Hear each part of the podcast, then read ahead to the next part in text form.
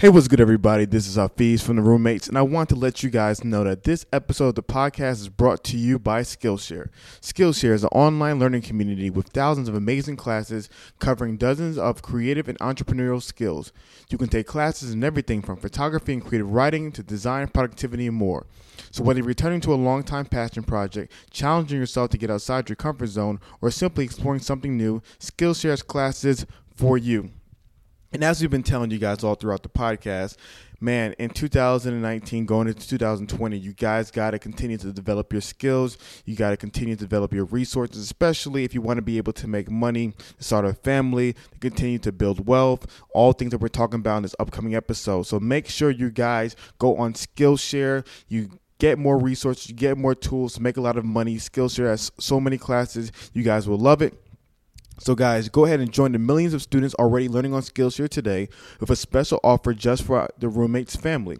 So, that is two free months of Skillshare Premium. Yes, indeedy, Skillshare is offering roommates family two months of unlimited access, access thousands of classes for free. So to sign up, go to Skillshare.com slash roommates. Again, go to Skillshare.com slash roommates. Start your two free months now. That's Skillshare.com slash roommates. And let's start the show. This week on the Roommates Podcast. Because I would think about my dad, I would think about my mom, I would think about the journey, I would think about my dad's heart attack, me being, and, and like this, tears come down. Like you don't even know the fire that puts in my in myself. And you got to realize, this is a guy that was great at partying.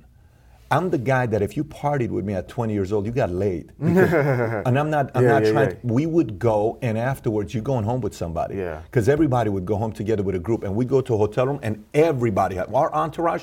We all had a great time. We ran, and we did good, and we Yeah. had, and women loved us, and they wanted to be around us because Yeah. we were funny. Like when the whole stand up, all this other stuff. Yeah.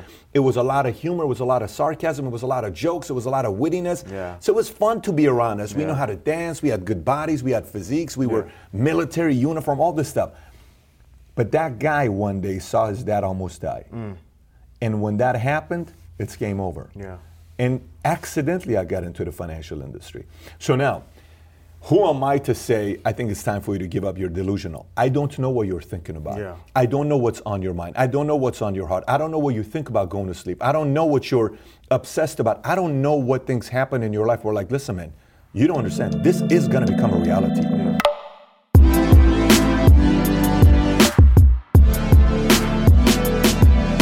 Yo, what's good, welcome to the Roommates, a worldwide community of individuals united on the values of becoming holistic health, kindness, togetherness, and a thirst for knowledge. Also known as the best hour of your week, where you are entertained like a stand-up, educated like a TED Talk, and enlightened like a sermon. And guys, I understand. I understand that Christopher Jordan Belo is not here. I apologize. I know how much it breaks your heart. I miss him too but I am in Dallas, Texas, and I came all the way here because I wanted to get one of the best entrepreneurs in the business. I want to get somebody who will give you so much value, who has so much wisdom, and also likes to have fun like I do. Please, guys, welcome to the show, the one, the only Patrick Bet-David. Thank you so much for coming on the show. Anytime, brother. It's good to be on. Thank you, thank you so, much. So, tell much. me that again. So it was so entertain like a stand-up, enlighten like a TED Talk. So, entertainment like a stand-up, Okay. educational like a TED Talk, and enlightenment like a sermon. I love that. Yeah, yeah, That's yeah. sick. Yeah, yeah, And you guys came up with that. Yes, sir. That's yes, sir. Yes, I like sir. it. Yes. So, for the people who don't know who you Yeah. are, can you give us a bit of an elevator pitch synopsis about who you are, what Sure, you do, and all yeah. that jazz? Born and raised in Iran, lived there 10 years. Six weeks after Khomeini died, I escaped with my family, went to Germany, lived at a refugee camp two years, came to the States uh, in November 28, 1990, and then lived in Glendale, California six years. Right after that, I joined the Army. I went to the 101st Airborne Division Air Assault. Did that for a few years, then got out, wanted to be a bodybuilder. I was going to be the next Arnold, you know, the, the Middle Eastern Arnold, marry a Kennedy, be a governor, going Yeah, into yeah. Hollywood, and Yeah. uh, met a girl named Jean Janvier. We started dating. She was a broker at Morgan Stanley Dean Witter. She persuaded me to get into the business. I started working at Morgan Stanley Dean Witter a day before 9 11. Wow. When 9 11 happened, day before was a Monday. That's my first day to the financial industry. That's Worst ridiculous. day you can get involved in the financial Yes, industry yes, was my yes. first day. and uh, after Morgan Stanley Dean Witter, I went to Transamerica for seven and a half years. Then October of 09, started my own insurance company with 66 agents, and we grew it today to 10,700 agents in 49 states, including Puerto Rico. De La Hoya is one of my investors. The owner of Houston Dynamo, Gabriel Brener, is one of my investors. And um, at the same time, doing some social media stuff. So that's the story. That's that's awesome. That's awesome. So you said you're from Iran. Do Mm-hmm. you consider yourself Persian or Iranian? It's the same thing. Persian, Iranian Yeah, is the same I, thing. I, so. I, I think I read somewhere where some like some people like share there's a difference.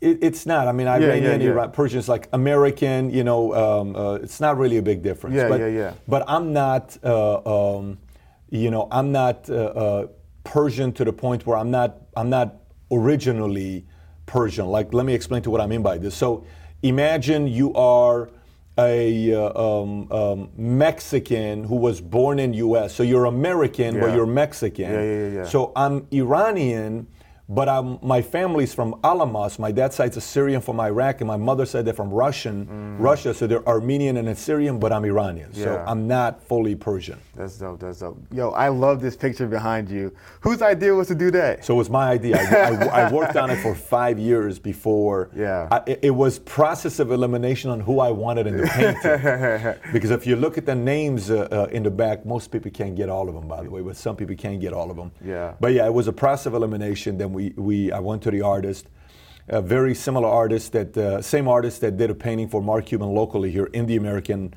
Airlines Center, which you go in, there's a painting there. Yeah. And uh, I commissioned him. I said, listen, man, I want to do this work. And he says, really? I said, yes. He says, that's pretty technical. I said, that's what I want. Mm. And we went back and forth. It uh, cost a pretty penny, but then finally, a couple months later, he put it together. Who's the guy in the middle? So that's the Shah of Iran.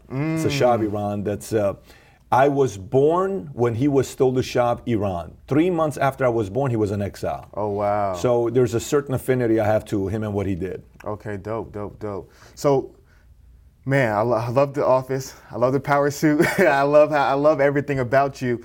So my question is like, when you first started your company, why did you decide to start it? And like, what were some of the like initial drive to even create it?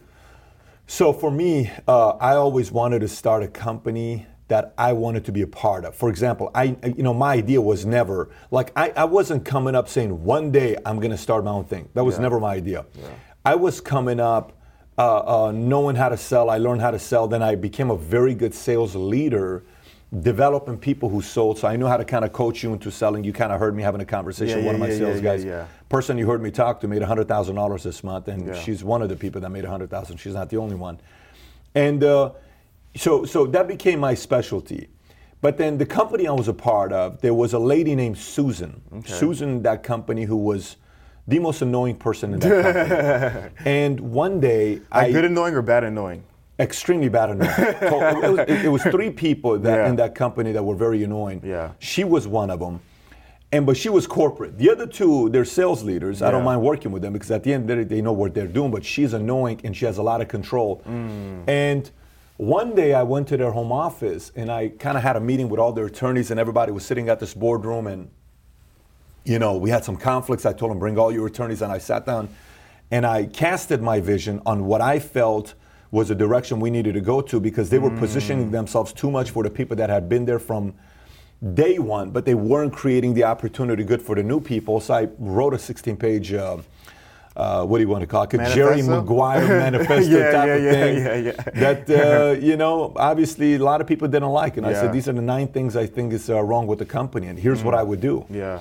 And uh, originally, she never responded because I sent it to her and the executives of the company. Then I sent it to the company, their parent company. Yeah. Immediately, everybody responded back. We had a meeting in Irvine, and I went through all my points, and nothing happened. And they empowered her way too much. And I said, you know what? I don't feel good working with a woman like Susan being here playing the manipulative games. If I were to ever run a company, no one would ever be able to do this to the leaders that are building a company. Mm. It's almost like this. Think about it. Who creates jobs today? Government employees or entrepreneurs? Entrepreneurs, Who gets to bully who though? the government employees. Government employees get to bully them. Now, government people don't make a lot of money. Nope. If they do, if you ever seen a government politician become a deck of millionaires because they did something manipulative Yeah. insider, but they, they don't get fined for insider information. Yeah. But an entrepreneur has to put their life savings on the line. Many times they refinance and they take their money out of their 401k or their house and they say, I'm starting my business. I could lose everything. I've been Yeah. working 20 years to save this $280,000, but if I start this business and if it doesn't work, I lose it all. Imagine if the government could bully all these small business owners, how annoying it would be. Similar feeling. So I said, if I were to ever start a company, I would never create that feeling. So once we started kind of getting deeper and deeper and deeper into doing this, and I said, oh my gosh, point of no return. September 23rd, I woke up, 3:30 in the morning, told my wife, I said, I'm resigning today. She What year was this? This is uh, uh, 2009. Okay. I said, I'm resigning. She says, What do you mean you're resigning? I said, I'm resigning today. Mm. And I had just gotten married to her three months prior to that. Oh, wow. Okay. And this timing's like horrible. Okay. This Bad is timing. terrible timing. This is after 08, which is the biggest market crash Yeah. we've experienced, minus 38%. And she's like, baby, you sure you want to do this? So she called my dad. She called all my friends that would have influence over me. And they called me. They said, you sure you want to do this? You got to. I said, listen, I'm doing it. I never signed up to just be a millionaire. Money doesn't drive me. I, I signed up to make history and leave a legacy behind where if one day my kids are going to look back and say, that freaking dad of ours, he was a beast. He never compromised Mm-hmm. certain values that were being pushed around, and we don't get bullied by people. Yeah. So we started a company. Uh, exactly five weeks later, I got sued by that company, the Oh, $400 wow. billion dollar Wow, company. wow, wow. 400 page lawsuit. They sued me and six other guys. had to get attorneys. We Yeah. settled eight months later. And then from there, we grew the company to what it is today. Wow. Man, I think what you described is a reckless risk. And reckless isn't necessarily bad, right? In which everything in life was probably communicating to you that at this current moment, stay put. But something inside of you, in regards to what you desired and your passion and your dreams, was telling you, no, I need to jump. But for a lot of people, the external circumstances cripple that voice in their head from making that leap to do what they truly dream. How were you able to, in spite of you know being freshly married, in spite of all the things going on, in spite of the market crashing and all types of stuff, were able to say, in the in these circumstances, I still want to open my own business. Yeah, so I think you have to also know yourself very well. Yeah. Because for me, Self-awareness. uh, yeah, y- absolutely. But but I'm talking about from a different side. So for example, think about it how how many like look at let's go through five presidents. Let's pick five presidents, and you tell me which of their styles you relate to the most. Okay. You ready? Just kind of think about it yourself. And we're talking about you. Okay, cool. Okay. So Reagan used humor mm-hmm. to win people over. Mm-hmm. Yeah. Okay. Humor is what he, he told stories and he used humor. Mm-hmm. John F. Kennedy was very charming mm-hmm. and he used this context. He had charisma. He was charming, Yeah. good looking. So people kind of saw him and said, I just like this Yeah, guy, yeah, right? yeah. So Reagan humor, JFK was charm, okay? Clinton uh, uh, seemed like he cared for you. So he was a good listener. You're like, oh my gosh. You know, I Mm-hmm. Empathetic, kinda, yeah, empathetic is Yeah, a good word. yeah, sympathetic, okay. Trump is a bully. You bully him, he's going to come at you 100%. Like, you don't push that guy around, right? yeah, yeah. So, so far we have what? We have one, two, three, four, Four, different presidents, and let's add another one. Okay, and Obama spoke about dreams. Yeah. Okay, so he knew how to get us to Inspire you. Imagine if inspire. Okay, so you got humor, you got charm Mm-hmm. and charisma, you got I care, sympathetic, empathetic. You got you're not going to push me around. I'm going to stand up because I'm a man's Yeah. man. And you got listen. What if one day we can dream and we can do this? Yeah. Who do you relate to the most? Inspiring. Okay, so check this out. Yeah. How many people relate to him? Not everybody. Yeah. So how many people relate to Trump? Not everybody. Yeah. How many people relate to Reagan? Not everybody. Yeah. Or, or Clinton or JFK. It's irrelevant. It's finding out which one is you. And then if you find your style, Mm-hmm. Yeah. And if you, you can find your style and can position yourself in areas where your style and personality is able to really grow and magnify, Mm-hmm. then play offense. So for a lot of people, sometimes they uh, um, they put themselves in positions that are not areas of strength. Mm-hmm. So if you want to do what I do, and I say, well, you know, I want to go do what this guy did. You better have your core values, principles, vision, purpose so crystal clear, like I had in, you know, 09. Because before I was going to do this, Six months prior to that, I had a meeting with a man named George Will, who was an advisor to two different presidents before. And we sat down and we had a conversation at Miramar Hotel. A friend of mine introduced me to a man named Larry Arnn and Larry Greenfield and Pat Boone and all these guys. Jon Voight, you may know Jon Voight, the actor, father of Angelina Jolie. So I'm with these guys. And I asked him, I said, look, I'm trying to figure out what my next move is. And it can't be just money because money's too easy to make. This is America. What is my next move? Yeah. So they said, why don't you go study why immigrants came to America? And that's what I did. Mm. Yeah. Post that, that got into my blood and my veins and my bones, and I couldn't help myself. Once that became real, Mm. Yeah. then from there it was very natural for me to say, look, if I sink, I'm okay. I'm going to swim, but if I lose it all, I'm totally fine with that. So one cannot make that decision that blatantly, Yeah. that reckless that you may call it. I may not call it reckless, but to you may be reckless. You can't do it if you don't have the clear purpose. If you have it and it's crystal clear and you're determined that you're not willing to live your life without this becoming a reality, go do it. Yeah, I love it, and that's a, and that's the point I was getting at. Like, what's reckless to some makes sense to others, right? And so, I if you were any animal in the animal kingdom, which animal would you be and why?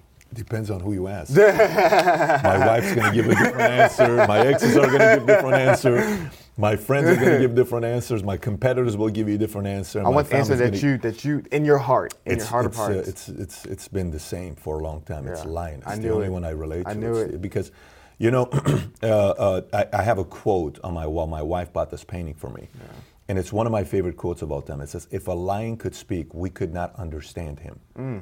One more time. If a lion could speak, we could not understand him. What the guy is trying to say is that lions think in a way that it's very hard for everybody else to comprehend. Mm. To most people, they will say a lion is obsessive, a lion is too this, a lion Yeah. is too much, a lion is, oh, this is just, oh, you too much, too much, give us a break. So, but the lion is not trying to speak everybody's language all the time. Only lions can understand another lion speaking. So for me, the animal I would relate to the most Mm. Yeah. would be lion. How did you work under somebody for so long? How did I work on? I'm actually a very coachable guy, believe it or not. Interesting. I'm very coachable, and so like let me give you yesterday. But submissive though. I'm very submissive. Okay, Very, interesting. Very loyal, very submissive, very coachable, and, and and let me explain to you what I mean by this. So, our office started a soccer league. Mm-hmm. No, not a soccer league. We're part of a soccer league. I don't know what the league is called, but we're part of a soccer league. Mm-hmm. Yeah. Okay.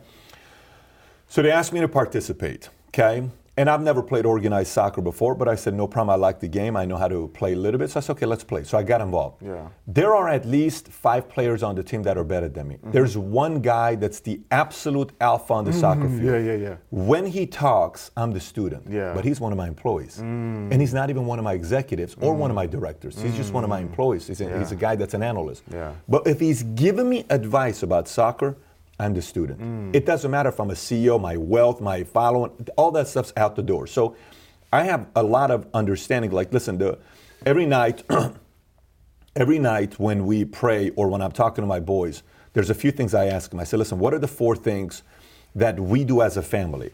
And they'll say, lead, respect, improve, love. Lead, respect, improve, love. Lead in every situation you're in, improve because it's the only thing that's going to give you peace of mind.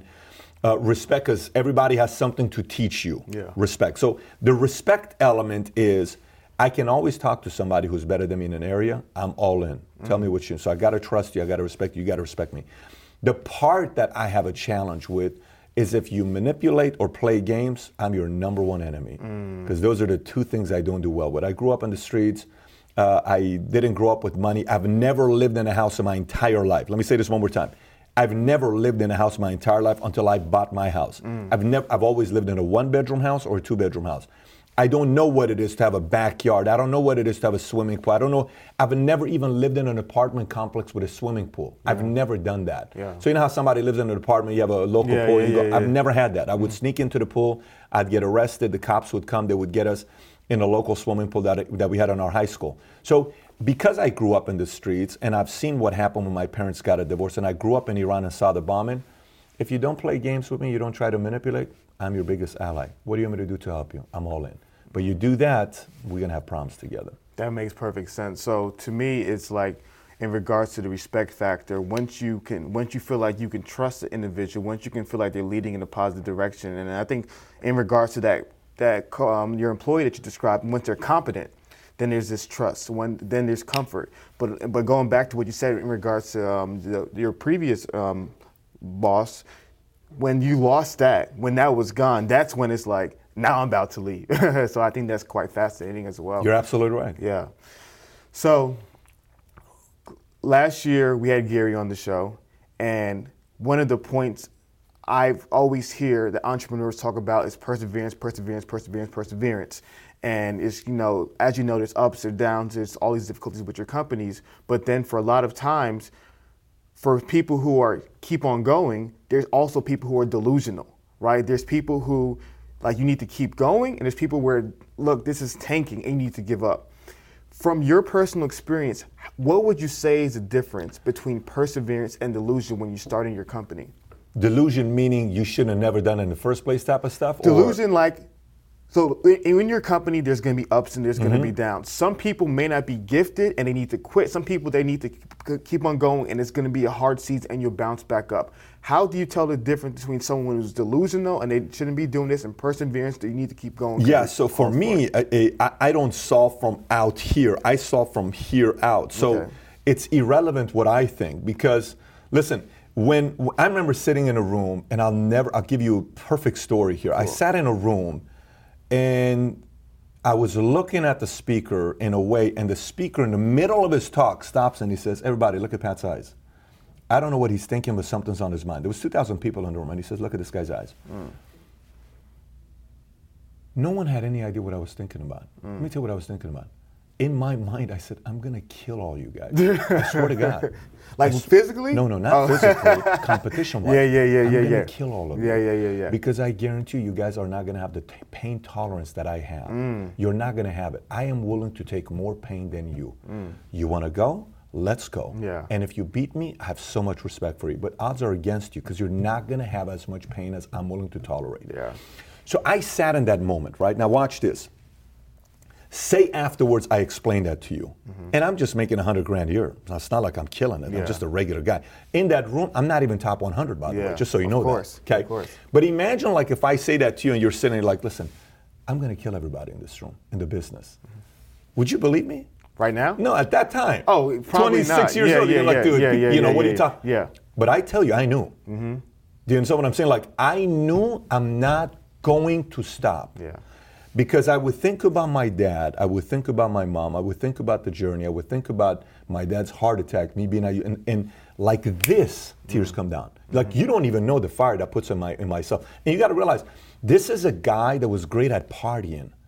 I'm the guy that if you partied with me at 20 years old, you got laid. Because- and I'm not, I'm Yeah, not yeah, trying. yeah. we would go, and afterwards, you're going home with somebody. Yeah. Because everybody would go home together with a group, and we go to a hotel room, and everybody had our entourage. We all had a great time. We ran, and we did good, and we Yeah. had, and women loved us, and they wanted to be around us because Yeah. we were funny. Like when the whole stand up, all this other stuff. Yeah.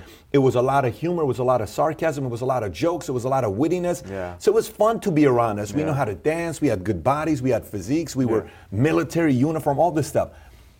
But that guy one day saw his dad almost die. Mm. And when that happened, it's game over. Yeah.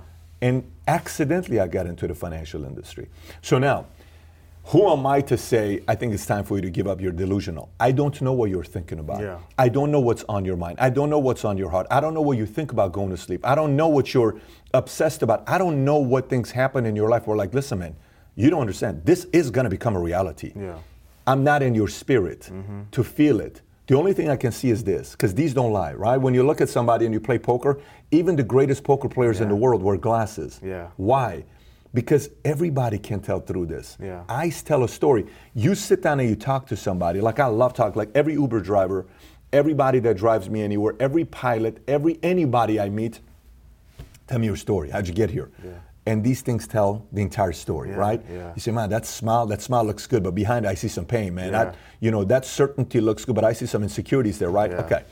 So whether to continue or whether to give up and quit and move on has to do with how clear you are about your vision, about your purpose, and your values and principles. If those things are clear and you have done proper research to know the decision you made isn't winging it, go for it. But if you winged it from the beginning, maybe you got to take a step back mm-hmm. and you got to go under somebody else and shadow under someone else. Then prepare yourself for three years later to go out there and do it on your own. I don't know if you're a sports guy or not. Last year, last two years was very obvious. Kyrie can't win on his own. Mm-hmm. It's very obvious. Yeah. Everybody realized. Listen, Yeah. man, you can't. Yeah, yeah. You know, last year was in. I want to go to Boston and run my own team. I don't want to run with LeBron because I know LeBron's going to leave and I don't want to wait for it. Yeah. You made that move. What happened? Now he needs somebody. So now he's going under who? Durant. Durant. So he had to learn. You can't be the number one. Mm. Westbrook cannot be the number one. LeBron can be the number one. Yeah. Durant can be the number one. Yeah. Curry can be the number one. Yeah. So everybody has to understand their positioning, and then you're like Pippen. Pippen couldn't win as a number number one. He has to win as a number number 2 Mm-hmm. So you have to understand your position, and there's nothing wrong with it. I got CFOs in the company right now. They're not a number one. I got a CMO in the company right now, a COO in the company, or a C, Chief Compliance Officer.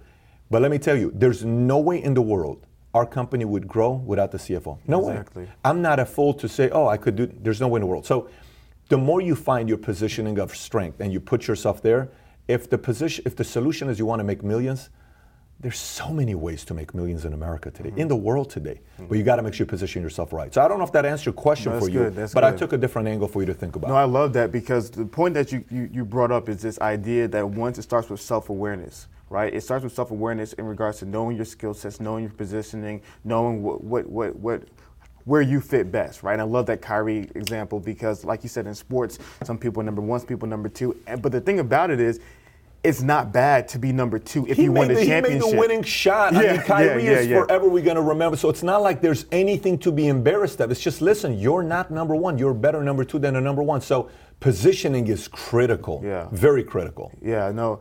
And but I think that what's going on today is that everyone's obsessed with Yes. being number one. It's true.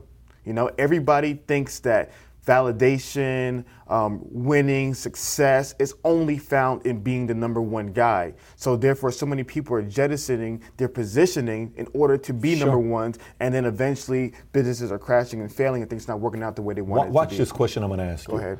Who's the best player on Memphis Grizzlies this year? Was it, I don't even know. Exactly. Was Mike now, Conley? now watch this. Who's Yeah. the best? Who's the second best player on Milwaukee Bucks?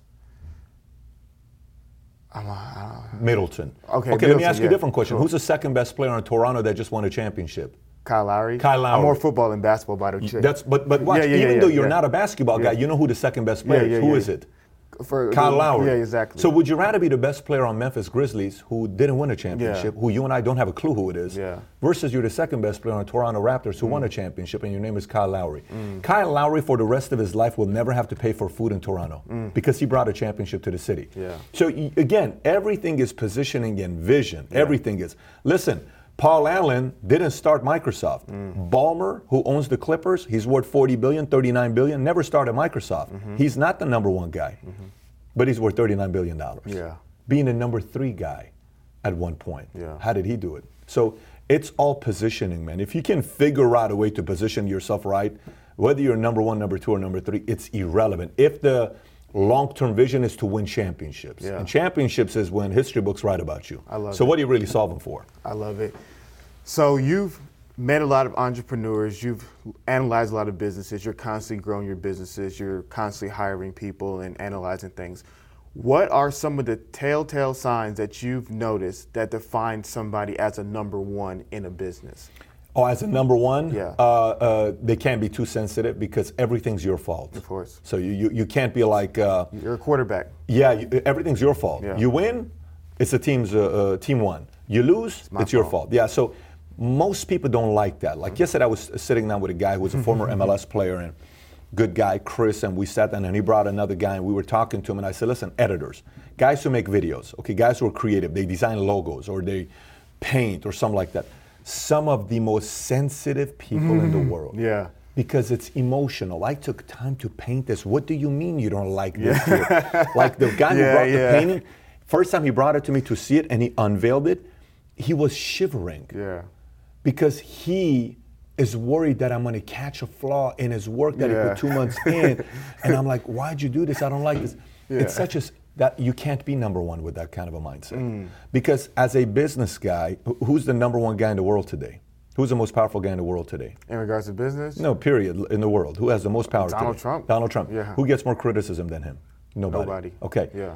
You can't be that position and not be able to handle it. Yeah. When's the last time Mike Pence got criticism? Not as much as Trump. Mm-hmm. Yeah. Do you realize the differentiator between Pence and Trump? Like, Yeah. like think about you know Obama and Biden. Yeah. Everybody loved Biden. Obama got a lot of heat. Biden Yeah. was like, "Hey, it's just Joe. You know, it's Uncle Joe. It's just Joe. It's just." So he was able to get away. Number and now look at Joe Biden trying to be a president. It's very hard for him. Yeah. He can't like he's having a hard time with it Mm-hmm. because he's not a number one, Mm. and there's nothing wrong with that, right? So, in today's world, when you look at guys that are number one, they're willing to make decisions and they're okay if it's failure. They're not trying to please everybody. They have a vision that they see and they're able to sell to people regularly because sometimes as a number one you got to constantly sell division. Guys one day we if, you, if we listen to each other we're going to win the championship. Popovich number one we're going to win the championship we can pull this off. If we do this and we do that kobe let me take the shot. It's okay. I missed it. I lost. I missed it. I should have made it. Uh, jordan i missed the shot. It's on me. Pippen played a good games. The guys played again but i missed the last shot. That not not everybody can take. So if a person has those qualities i think they have what it takes to be a number one. Be- and the benefit for somebody to be a number one is even better if that number one is able to shadow somebody else. You've seen the movie American Gangster, Mm-hmm. where Frank Lucas is coming up, and that one scene when the movie starts and they're giving away turkeys Yeah. to the local community. You know which one I'm Yeah, talking about? He's in the yeah, back yeah, of the, yeah. you know, Uh-huh, the truck, in yeah. Mm-hmm. the truck, and they're giving away turkeys.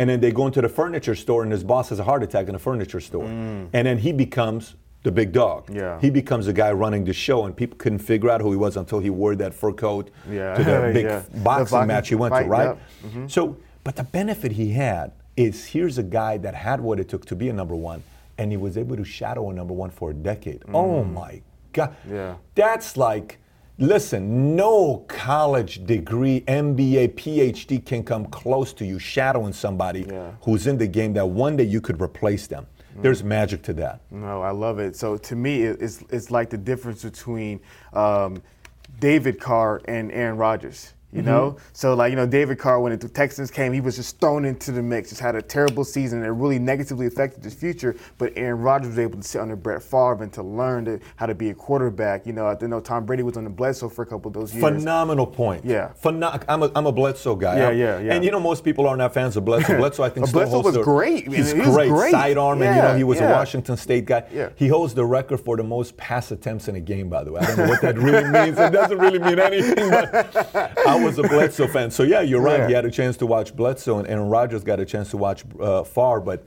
Carr never had anybody. Mm. I tell you one thing, though. Carr's a special cat, though. Mm. I think if Carr, uh, I, I don't know if the current system is working for him. I think Carr could be somebody that, I mean, that one season when he changed the game for himself and he had a shot at winning the MVP before, Yeah. you No, know. I'm talking about his brother David in the Texans. oh, the one that played for Fresno State? Yeah, no, yeah, the one that played for the Texans. Remember, there was this, The uh, old Carr. Yeah, yeah, but D- Derek too, Derek too, but David especially. Yeah, David, when he came in, everybody thought he was going to be in Yeah. One of the biggest flops. Yeah, you yeah, know, yeah, yeah. Him and Gino Torretta. I don't know if you remember Gino Torretta back in the days. That's like 27 years ago. He played for Miami as a quarterback. He was a, a Heisman winner who couldn't do it in football. Yeah. But yeah, it's good to work under somebody and mm-hmm. see them, especially if you want to be number one. Yeah, no, I absolutely love that. So I see you. You got a lot going on. You got, you know, this convention. You have your business. In regards to family, like that's something that I've seen a lot of entrepreneurs. They're they're masters in business, but then for some people that I've noticed, when it comes to family, it's tank, it tanks. But for one thing that I'm hearing about you and energy that I'm getting from you is that family and loyalty is extreme priority for you as well. So why do you think so many entrepreneurs, or if you believe that, struggle with balancing family from their business life? First of all, it's not easy. I mean, that, that, that part, for somebody to kind of try to say, oh, you know, it's very easy. Look, everything comes to the following. How big is your vision? Okay, let me explain. Yesterday, I spent time with 50 elite soldiers in the military. These are not like, like I'm not elite. I was just at the 101st Airborne Division. I'm talking elite of the elite, meaning Green Berets, Special Forces 18 Delta, Navy SEALs, Air Force Pararescue, Marines, you know, Marine Corps uh, Special Ops, Special Command that they have, and Delta. And mm-hmm. Delta is the elite of the elite. There's only 800 Delta members worldwide. And, and I talk to these guys, right? And I'm sitting there speaking to these guys. And, you know, we look at them from the outside and we're kind of like, oh my gosh, guy's a Navy SEAL. Three divorces, two mm. divorces, two divorces, three divorces. I made one joke about most people who are in the Navy SEALs or Delta for 10 years, they've had two divorces. Everybody started laughing because they understand it. You're away for a year and a half, you don't see your kid being born, you don't see your wife. Your wife is lonely. How many months can your wife really go without you? It's kind of like, babe, I have, I'm young, I'm vibrant. People Yeah. are talking to me, they're looking at me. What do I do? My ex called me. You know, so it's like, oh my gosh, you're such a this. Yeah, dude, it's like you going to prison. What do you? It's a very Yeah, technical, yeah, interesting place, and the guy's out there, and he's got his own needs, and he's doing stuff. So, it is not an easy life. Now, but they do it because the vision is, I sign up to be the best of the best, mm. to be Navy SEAL. Yeah. I sign up to be the best of the best. I want to be Delta. And that almost is above everything Mm. for a period, right? Now, for business, the benefit is the following. Here's the benefit. Go ahead. The benefit is you're not gone for a year and a half. Yeah. The benefit is you're not being deployed. You're not going to any of this stuff.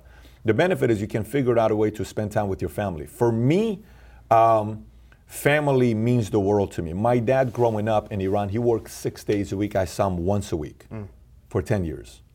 And my dad is my best friend in the world. I, there isn't any human being I feel more happier around. And I love my wife and my kids. there isn't Yeah. anybody I feel happier around than my dad sitting next to me. Mm. I can't even describe it to people what it's like. Yeah. But I only saw my dad once a week. Mm. He worked six days a week. He was running a business called Nivea and Max Factor, makeup back in the days in Iran. And I still saw the guy once a week, and he still found time. And but Sundays, it was our day. Mm-hmm. What do you want to do? He gave us everything. Park early in the morning, then we're going to go to church, then we're going to go eat, then we're going to go play, then we're going to go do this. And it was all our day. So because he gave me that one day, and I see myself as, look at me today, and I asked my dad, one of the questions I asked him seven years ago, six years ago, I said, Dad, let me ask you a question. Do you feel like you ever missed out time with me because you only saw us once a week? He says, No. I said, Do you have any guilt? I'm curious because I want to know for myself. I'm not yeah, asking yeah, for yeah, him. yeah. I'm not like, Hey, did you miss me? I want you to. He says, I don't have any guilt. I said, Why not? He says, Because the one day that I had, it was all your day. And the other six days, I was doing everything I could to give you whatever you wanted, to give you guys a great life. So I don't feel guilty about it. His answer gives me certainty to know that the direction we're going is a direction of knowing, hey, it's, a, it's still a risk. You know, marriage is still a risk. You know, a lot of times people are too optimistic about their marriage and it's 100% going to work out. Are you kidding me? People that you thought for sure they're going to be married for the rest of their lives, and boom, problems mm. comes up. Yeah. Some people change, events happen. Marriage to me, we take it one year at a time. I mm. told my wife when we got married, I said, I can guarantee you one thing. She said, What? I said, I think we can be married for one year. she said, Seriously? I said, For sure. So we got married for one year. A year later, I'm like, It's our anniversary. What do you, I, said, I, I think we can go too. I honestly think we can go too. But this pressure about 30 years for life, it's mm. too much. So we take one year at a time. And every year has given us a different set of challenges. Every year, kids, her dad dying, family issues, my mom issues, her mom issues, her health issues, three kids, moving eight times in 10 years. Wow. It's a, a company, startup, law. All of these things are hitting themselves at the same time, but uh, there's respect, there's common values and principles, and there's a love for my kids. And we have schedules and we have time we set aside, and Sundays are my kids' day, and that, that's worked for us. For everybody else, it's different, but uh, it all depends on how big your vision is. There's a lot of people that have a business and they want to come home at 7 o'clock. That's not this guy. I'm not that guy. I didn't build a business to come home at 6, 7 o'clock at night. I'm not aspiring to do that, and I don't feel guilty about it. Like somebody cannot make me feel guilty about it because I'm very congruent with the decisions I'm making and I'm comfortable with What time do you come home? last night 10.30 Yeah. Uh, the night before 11 uh, you know i was uh, on the road the last three weeks four weeks. I don't know. I've been to modesto california burbank california dc virginia maryland orlando puerto rico chicago phoenix monaco vegas. Uh, i mean that's just my three weeks. I'm not even telling you like Yeah, yeah, 12 yeah. months. Yeah. that's my schedule. So, my question to you. You're thinking, you're like, oh my gosh, do I want to work like that? no, I mean that's what I, I've been. I've literally been. Um, last week we were in Los Angeles. This week we're in Dallas, and I'm flying to New York City. Then I'm gonna be in Phoenix. Then I'm gonna be back Yeah, in LA. you then know, be- but you have yeah, kids so- or no? You no, I don't. okay, yeah, I- yeah. that's a little different between you So and I want, I want you tell me when you have three kids, and you're gonna say, Pat, I feel guilty, Pat. so, honestly, knee-jerk reaction on a scale of one to, to ten. How happy are you right now? Ten. Why? Today, Yeah. ten. Why? Uh, everything's clear. Mm. No dead weight. Oh, by the way, let me explain to you what, what I mean by that. Like, ahead. um, I am probably the most fulfilled I've ever been in my life. N- It's not even close. Mm. What was the click? What was the click that everything's got, got there? clear like everything is clear like to me everything I'm, because i'm a math guy everything i need a formula for everything i need things to be clear in my mind like i need to understand like you know dale carnegie wrote a book many many years ago called how to stop worrying and start living. It's a book people don't talk about. They more talk about his other book how to win friends and influence people. Mm-hmm. But he wrote a book called how to stop worrying and start living. And his formula was whatever decision you're getting ready to make whatever keeps you up at night go to the worst case scenario. Mm. What's the worst case scenario? And then ask yourself, can you live with the worst case scenario? Yeah. In every anxiety that I have, that I've gone to worst case scenario, I'm okay with it. You can live with it. I can live with it. Mm. In every worst case scenario, I'm like, you know what?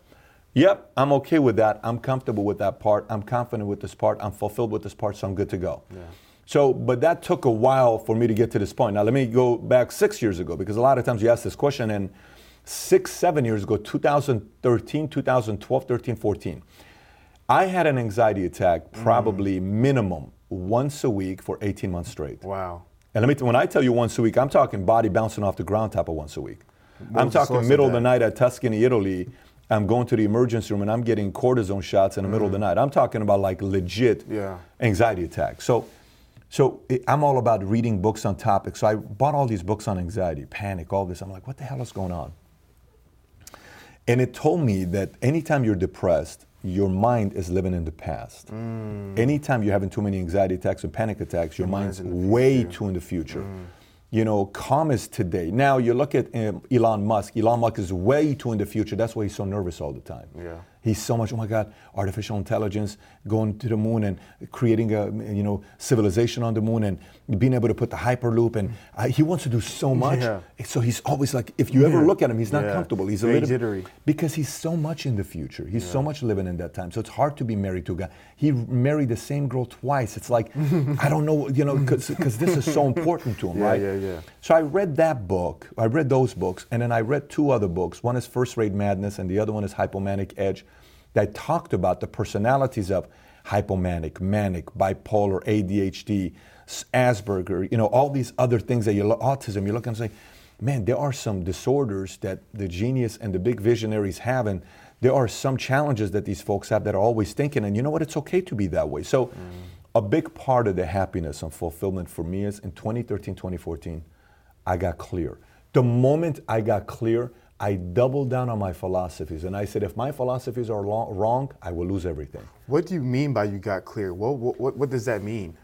Uh, the formula on what I want to do and how I want to get there. Mm. Every formula to me got clear. Mm. Okay, like imagine right now you want to leave and go to the airport because you got a flight today at four o'clock. Hypothetically, right? If you don't know how to get there, you're spazzing out. Mm-hmm. But if you already know, do you even think about like in the interview? Have you been worried about it at all? Thinking about how you're going to get to the airport? Because what's the first thing you're going to do? Uber, pick up, you leave, they take you there. You don't need to Mm, think about what- it, I see what happens. But if you didn't know how to get to the airport and you mm. didn't know whether you're going to make it past traffic, in the middle of the interview, you're thinking about how to get to the airport. Mm. That's causing anxiety. Uh, yeah, it's uncertainty. Exact. The mm-hmm. moment I figured out how I'm going to get to from point A to point B, I said, you know what? I'm good. And I'm pretty crystal clear on my next 15 moves. Wow. So I don't have a lot of thinking to do. I'm solid. We're good to go. I love that. Man, that's that's something that I've noticed with a lot of super people, and I consider you a super person, that a lot of times your greatest strengths also simultaneously become your greatest weaknesses. And what you described was your vision, your drive, your passion, all these great things at one point in your life was crippling you. And then I'm not sure how familiar you are with, with like, like, I mean, you're a big DC guy, I can see, but like what you always find in superheroes is that once you're able to kind of come to peace with this demon, and you finally, because the demon is what gives you power. It's what is what gives you the fuel. But eventually, like anything, it has a has a cost. 100%. It has a cost. 100%. And what Right. I've seen from hearing from you, and I see it in your even your tranquility, because you got so much going on. But right now, you're here, in this moment. I see that you've come to peace. And I think that's super amazing because for a lot of hyper driven, hyper successful people, they've never come to that state of peace. So that's really, really encouraging. So, in closing, I want to be respectful for your time. There's somebody out there right now who has a dream. They have a vision. They have a path that they want to take in life. But they're right now they're afraid. Right now they're crippled by anxiety or maybe depression. And they don't know or they don't want to take the next step. What is a message that you would share to them in closing to help them take the steps towards achieving their dreams? Don't, don't worry what matters to you may not matter to me. What matters to me may not matter to you. Like, don't uh, uh, overthink that part. I think so many times, like, there are so many social media personalities today that, uh, you know, it's amazing. Anybody who's at the uh, White House, typically, a lot of people indirectly pick up their habits. Let me explain. A lot of people are trying to be Trump today, okay? Two years ago, a lot of people were trying to be who? Obama. Obama. Yeah. Eight years ago, people were trying to be like Bush, mm-hmm. happy go lucky. I'm gonna go have a beer and just, say, hey, Yeah. what's up? You know what's going Yeah. Prior to that, they were trying to be Clinton. Mm-hmm. Prior to that, they were trying to be Bush. Prior to that, they're trying to be Reagan. Yeah. We don't know it, but we always are like, oh, the guy on TV, we're trying to be like that guy. The, char- the, the, char- the, the character of the leader influences the culture of the people. Exactly, 100%. So today in social media, there's a lot of characters. You see a lot of different personalities. You're like, okay, ba, ba, ba, ba, ba, ba, ba, ba, ba, okay, ah, this guy does this and that guy does this.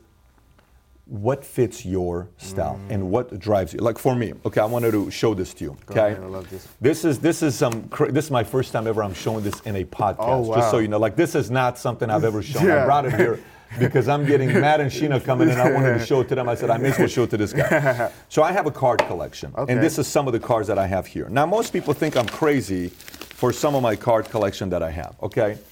This is a Wilt Chamberlain rookie card, Oh, PSA wow. 8, right? This Goodness is gracious. gonna range between 15 to 25 grand. Okay. okay? This is a Mickey Mantle uh, second year, 53 Topps. This is probably $13,000 uh, car, okay, Mickey Mantle. This is a Ted Williams play ball, 1939, probably $35,000, okay, rookie gracious. card, PSA 8. This is a Babe Ruth, Goudey, uh, uh, 1933, that's the 144 car, PSA 5. I'm gonna say probably 20 to $25,000 is what this is gonna be. A lot of money. this is a Jerry West card. Okay, Jerry West Oh, rookie card. B- BVG. Face of the seven- logo. Face of the logo. You got it. And then I got a couple other weird ones here. Okay. This is a Joe DiMaggio card. This is a thirty thousand dollar card. It's a uh, uh, a PSA 8, 1938 Goudey number 274. Mm. That's his card. Okay, Joe DiMaggio. Joe DiMaggio, 56 game win, you know, hitting streak. Just he married Marilyn, Marilyn Monroe. Just a whole different story. Mm-hmm. Yeah. this is a Babe Ruth card of 1933 Goudey, card number 149 PSA 8. This is a $130,000 card. Okay, yeah, $120,000 I'm not touching card. that card. Okay? Right. So then, this is a Wayne Gretzky Oh uh. Topps 1979 PSA 10. There's only two of these in the world. This is a $200,000 card. Yep, Okay. yep. So that's a of money. Gretzky card. Yeah. Okay. And then this right here is a Wayne Gretzky OPC 1979 PSA 10. There's only two of this. This is a $465,000 card. Okay. so now watch this. Yeah. I just showed you about over a million dollars worth of cards, Yeah. right? Give or take. Yeah. Okay. Somebody's watching this, they're gonna say, What is wrong with this guy? Mm. Who cares about these cards? It moves me. Because it takes me to the 13 year old guy that was collecting cans Mm. at all these trash cans in Glendale, going around to Albertsons, recycling them because I wanted to get a you know, Shaquille O'Neal rookie card, 1992 Stadium Club. That's what I wanted. Mm. Yeah. I wanted a Sergei Fedorov upper deck cred, uh, card that it came out. That's moving me because I go back to the kid. I drive a $406,000 car because when I was seven years old in Iran and I went to Shah's museum Mm. with my mom and dad, and everything in his house, the pictures were put upside down because his reign, you Yeah, know, came over, down. Yeah, was over. I saw his collection of Rolls Royce. I said, Dad, one day I'm going to buy Rolls Royce. So when I bought the Rolls Royce, it's not to say, hey, look at my Rolls Royce. Yeah. I, I maybe posted three pictures of my Rolls Royce on Instagram. It's not like I, every other day, say Rolls Royce. There's a story behind it. Everything has to have a story. So the more you can figure out a way to get stories to bring out the best in you. Mm. There's nothing wrong with some of the stuff that moves you. If you like exotics, great, because there's a story. If you like cards, if you like jewelry, if you like stamps, if you like an artwork, a painting, a, a, a, a certain thing that reminds you of your parents, your heritage, your blood, something that gets you emotional. Mm-hmm. You have to try to figure out to go from here out. Mm. If you go from out here, it's fake. Yeah. If you go from here out, it's going to get the most out of you versus you saying, I like what he's doing. I like what she's doing. I want to be mm. like him. I want to be like this. Start from here. Let other people inspire you, Yeah. but always start from here. It always gives you better results. I love it. That self awareness is so key. Well, Patrick, thank you so much, man. It's just so. Is it Patrick or Pat? Which one? Pat, you- either one of them is good with cool, me, Cool, man. So I'm gonna call you Pat. Okay. so thank you so much for your time, man. You've really blessed. You've really encouraged. You really inspired me. I hope a lot of the audience were able to gain a lot of the wisdom that I gained from you. Where can they reach out to you at? Instagram, uh, uh, you know, you can go there. You can go to the YouTube channel Valuetainment. If you type in the word entrepreneur on, on YouTube, probably a third of the videos will be us on page one. You'll find us there. So YouTube or Insta. And what's your Instagram handle? Patrick Bet David. Love it, love it, love it, love it. So, guys, make sure you reach out to Patrick and let him know what about the podcast stood out to you, encourage you. You know how we get down. We love reaching out to people. Thank you guys so much. My name is Hafeez, and I'm joined by Patrick Bet. And by the way, he has to get back to me when he has three kids. And he's as much as he is. So you owe me a call 10 years from now. I definitely will. Thank you so much. Appreciate you, buddy. And you guys take care and adios. Good man. You're good at what you do.